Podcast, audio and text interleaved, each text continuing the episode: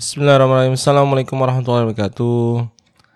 Ketemu lagi dengan saya Tangguh di podcast ini ya. Podcast bahas tentang digital marketing dan data analytics. Tapi kali ini saya masih dalam sesi yang tiga, bahas tentang apa yang saya baca gitu ya.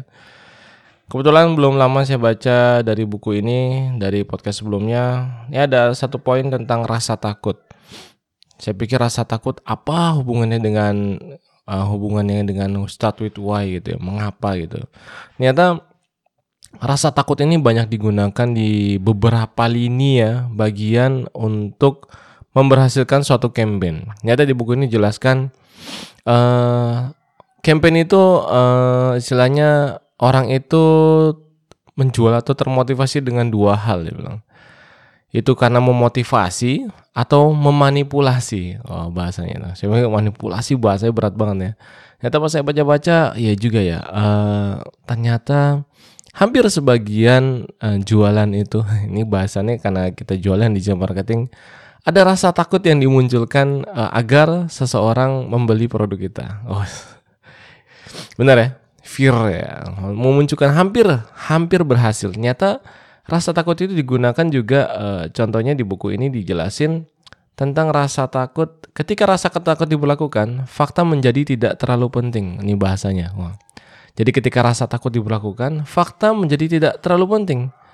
Rasa takut yang terletak di kedalaman dorongan biologis kita untuk bertahan hidup itu tidak bisa dihapus begitu saja dengan fakta dan angka. Wah, itu dia. Jadi sekalipun apa pun secanggih apa pun gitu ya. Mungkin ini yang saya tangkap. Secanggih apa pun uh, data dan fakta yang kita munculkan atau produk-produk kita yang sekeren apa pun, nyata rasa takut akan sesuatu hal itu lebih menonjol dibanding uh, kenyataannya. Wah. Jadi sebabnya kenapa terorisme itu ampuh. Wah, ini bahasan di buku itu. Teroris bukan menyakiti orang dengan kemungkinan berdasarkan angka statistik, tetapi bisa melumpuhkan populasi dengan rasa takut bahwa teror itu bisa terjadi. Nah, orang kenapa makanya jadi orang takut ya? Jadi sebagai manipulator yang sangat berdaya, rasa takut sering digunakan untuk tujuan yang tidak terlalu jahat. Nah, ini dia boleh masuk. Contohnya misalkan kita melaksanakan campaign-campaign uh, bahaya kalau kita tidak kebersihan, ada AIDS, ada demam berdarah, habis itu bahayanya obat-obat terlarang atau bahayanya konsumsi obat yang berlebihan. Ya, bahkan um, bahkan ada satu campaign di sini um, mencontohkan otakmu itu seperti telur katanya. Seperti telur putih ini. Nah, dia memecah telur itu di atas wajan berisi minyak panas yang sudah mulai belubuk-belubuk gitu ya. Udah mulai keluar kuning-kuning. Nah, ini otakmu ketika menggunakan obat. Jadi saat telurnya dipecahin di atas minyak itu, das, menggunakan obat ya hancur otaknya. Ini contohnya ditunjukin ketakutan-ketakutan, ya rasa takutnya.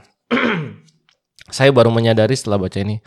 Oh iya ya, uh, misalkan kita bikin landing page gitu ya.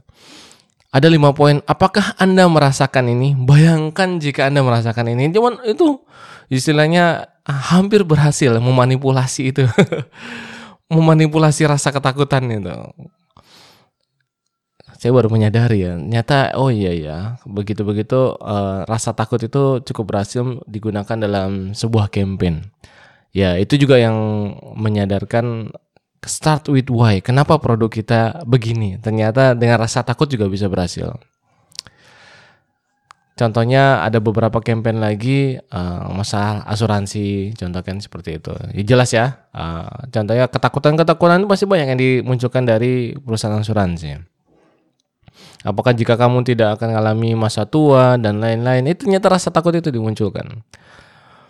Jika ada orang yang pernah menjual sesuatu kepada kita disertai peringatan untuk takut pada akibatnya, jika kita tidak membelinya, uh, maka itu seperti menodongkan pistol ke kepala agar kita mau melihat manfaat dari memilih produknya daripada produk orang lain. Mungkin pistol itu hanya pisang, namun itu cara yang ampuh. Mantap ya. itu kalau bahasanya ampun, Masya Allah. Jika ada orang yang pernah menjual sesuatu kepada kita disertai peringatan untuk takut pada akibatnya, ternyata dibaratin itu seperti kita ditodongkan pistol ke kepala agar kita mau melihat manfaat lihat nggak lu manfaat gue Itu kalau kita menjual menggunakan rasa takut dia ibaratkan seperti ini di buku Start With Why dari Simon Sinek ya. Oke, semoga podcast singkat ini ada manfaatnya. Assalamualaikum warahmatullahi wabarakatuh.